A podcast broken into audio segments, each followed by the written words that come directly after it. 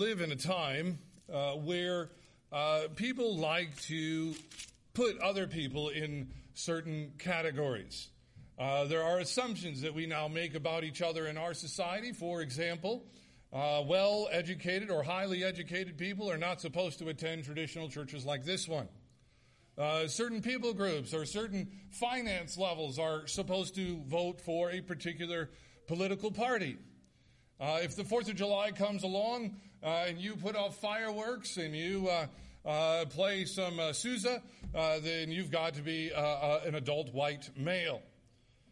we have people who assume all sorts of things about each other, don't we? And we put ourselves, or we have a society that has become quite enamored with putting each other into categories. Well, while we continue our series on men and women that God has used, we are now going to enter a group uh, that are not going to play nicely with many of these categories. In fact, many of these people are going to frustrate these categories because they don't fit in them. And, and that is uh, going to be hopefully a welcome and wonderful thing. As you heard me read, we're here in 2 Corinthians. We're in chapter 1, verse 9. And the person I want to talk to you, uh, uh I want to talk about this morning, is a man by the name of Lemuel Haynes. Uh, Lemuel Haynes was born 1753 in Hartford, Connecticut. He is considered part of the first generation after what is known as the Great Awakening.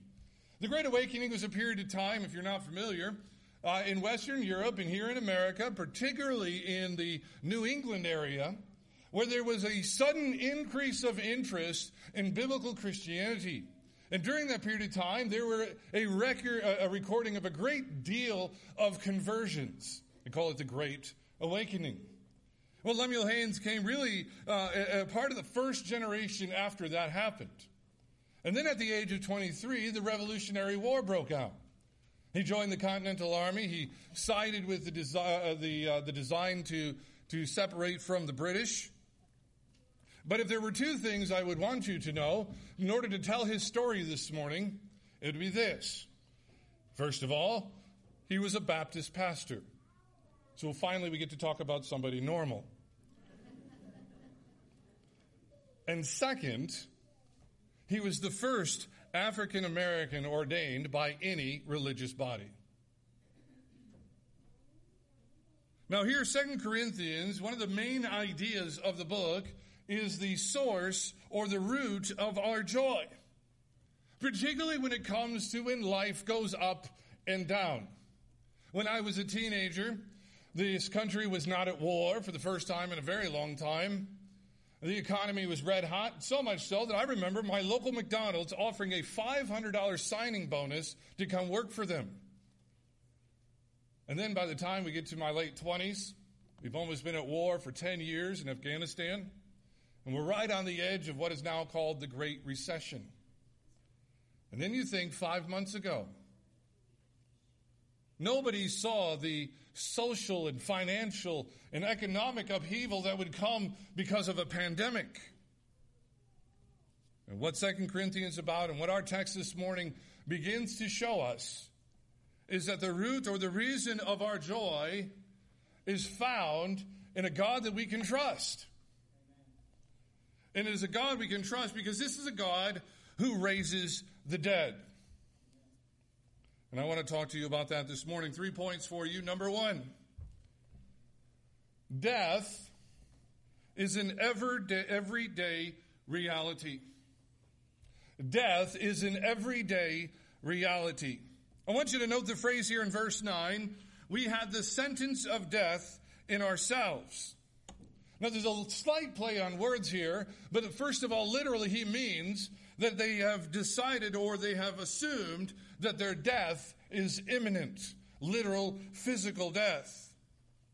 The only thing, the idea there is that the only thing the apostle and his companions could see in their future was death. This was not the wording, though, of a paranoid person.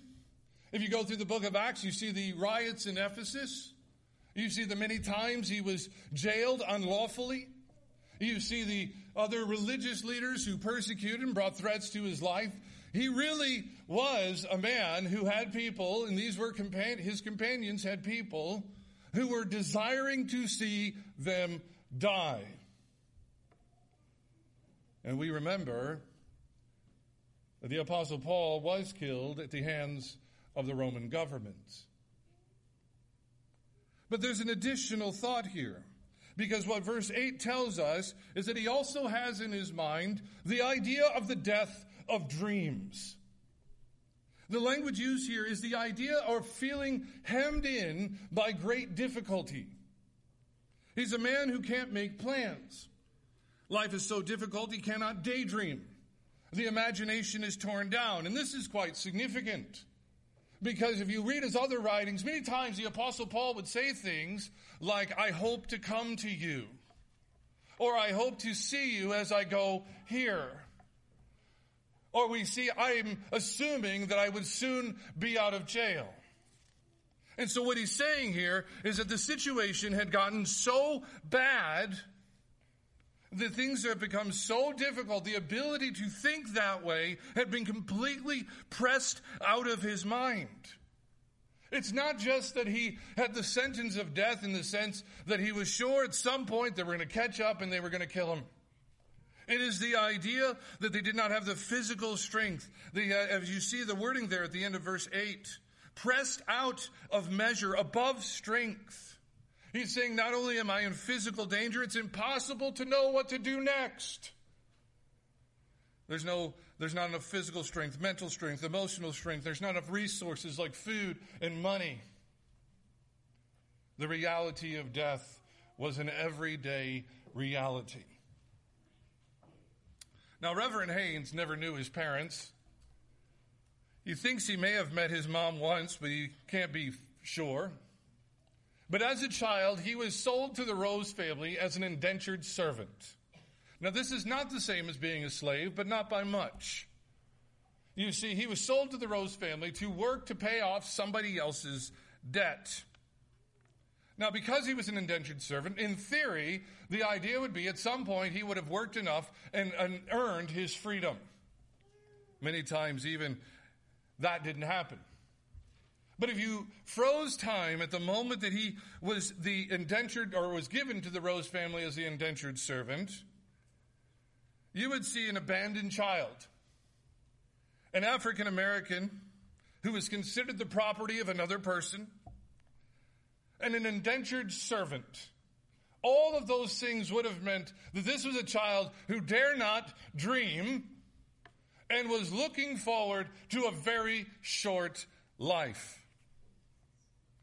Now, the Rose family, though, by God's grace, was different.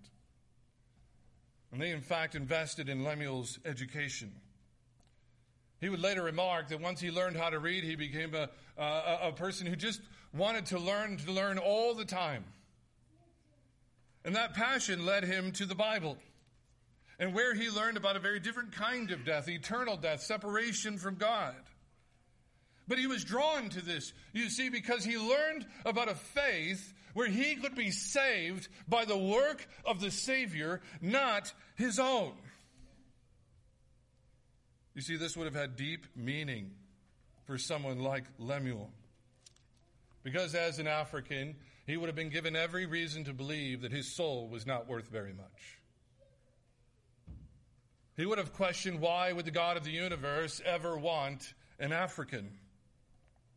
And so, what a joy to learn that acceptance before God, deliverance from this eternal death, was based on the good works of Jesus Christ, and it didn't matter the color of his skin. That brings me to point number two. Human wisdom Human wisdom is insufficient for this everyday reality. Human wisdom is insufficient for this everyday reality. Again, come to verse 9 and note the next phrase that we should not trust in ourselves. The idea there is that this crushing, this stretching beyond the capabilities of human strength was for the purpose, or had the purpose of God, to remove the temptation to trust in self. Why would God do that? Why would God want you to be free of the temptation to trust yourself? Well, the Bible gives a number of reasons, and we can categorize them all under one thing human wisdom is insufficient. I'll give you a couple of examples, though. First of all, think about the idea of double mindedness. The Bible talks about how we as human beings are often driven to and fro in our minds. We, cha- we do this generationally. Think about new parents 50 years ago. They were told some very different things about parenting than new parents today. But it doesn't just happen over the course of a number of years, it can happen instantaneously. Imagine suddenly facing a financial crisis. You might pray, and then your mind wanders over here to whether or not you should get a credit card. And then it wanders over here about whether or not you could go, go get a bank loan. And then it wanders over here and wondering if you could get away with only buying ramen noodles for the next month. Your mind, it goes back and forth. And so we cannot trust ourselves because we are often tossed about. Or we think of the issue, the next example I would give you is the issue of blindness. Not just spiritual blindness, but maybe we'd use the term blind spots. James reminds us that wealth can often bring, it, bring with it the blind spot of compassion for the poor.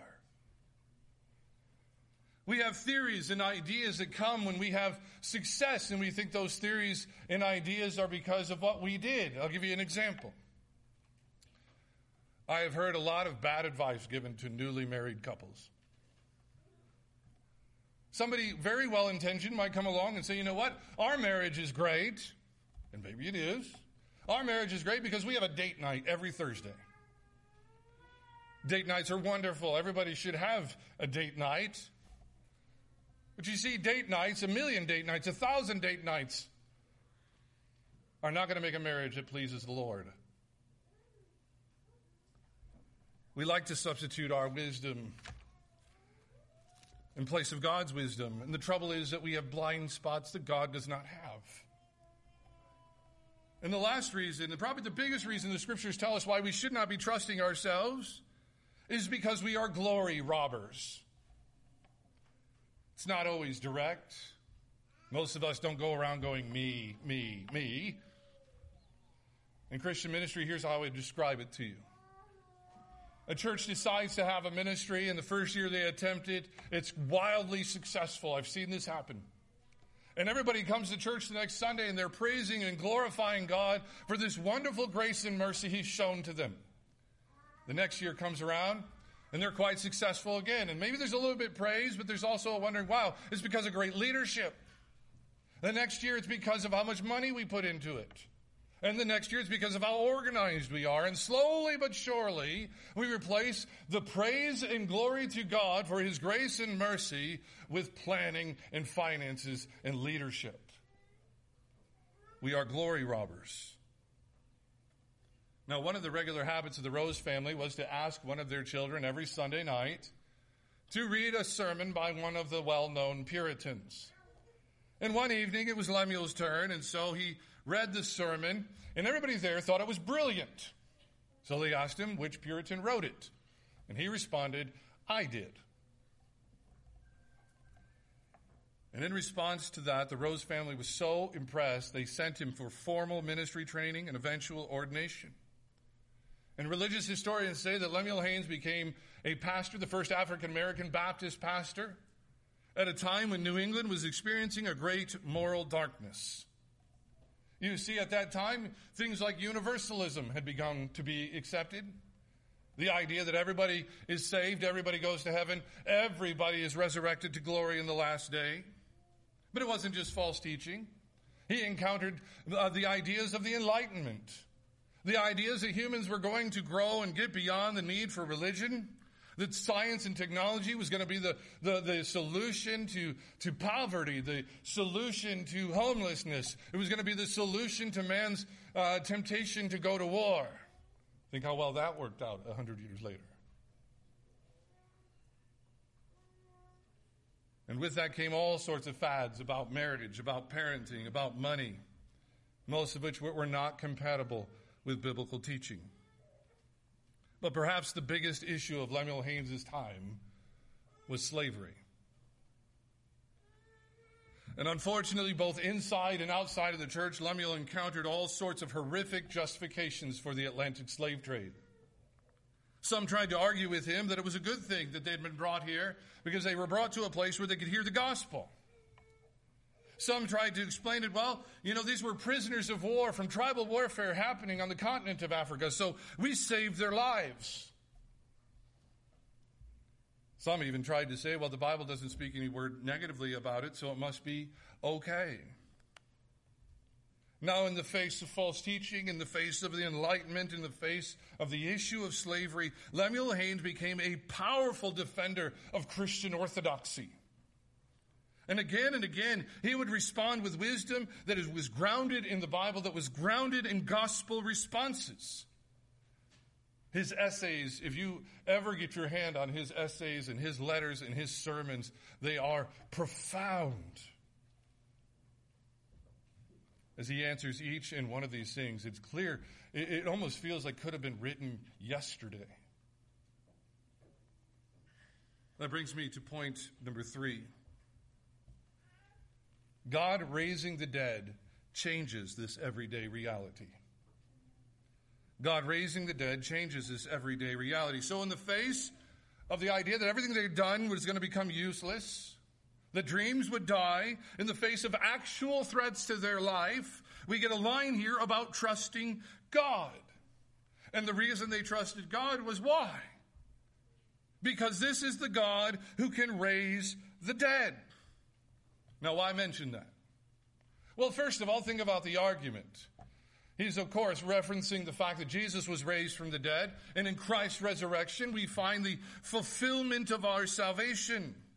In the resurrection of Christ, we find our spiritual resurrection. Ephesians reminds us in chapter 2 we were dead, and then by grace, through faith, we were now what? Alive. Spiritual resurrection. Of course, He's also talking about literal physical resurrection. Because of our faith in Christ, there is a promise to us that one day we will go from being physically dead to physically alive on the last day. So the, the, the question then is if you can trust a God who can resurrect you spiritually, and you can trust a God who can resurrect you physically, where are you going to go to, to trust somebody for the resurrection of dreams? Where are you going to go when it comes to the issues and circumstances of life? Or maybe put it this way. If the Apostle Paul were to look one direction, he would see the religious leaders who persecuted him from town to town, always causing problems for him everywhere he went. If you looked another direction, he would see the false teachers who always seemed to be right behind him, right after he would plant a church and leave. They always seemed to show up at the right time. Or you could look over here and you could see men that he had likely put into leadership over ministry, now calling into question whether or not he was even an apostle. And what and how was he supposed to respond? With five easy steps to church planting? Was he supposed to trust the, the law enforcement officers in the judicial system that had already arrested him and imprisoned him falsely several times? Where was he supposed to go? He was going to trust the God who can raise the dead. Lemuel Haynes would often write about the presence, power, and providence of God. He considered it infused into all of life. He was a pastor for 40 plus years, most of those spent in the wilderness of Vermont. And over those 40 plus years, he preached 520 funerals. Many of those, because the life in the wilderness of Vermont was difficult and hazardous, many of those funerals were for young children. And the message he would bring is that they could still trust the God who could raise the dead. But he wasn't always serious. In fact, many of his friends would later remark that when they were in his company, they were often laughing. To get a sense of his humor, one time a friend of his wrote him a letter saying he had lost all of his sermon manuscripts to a house fire.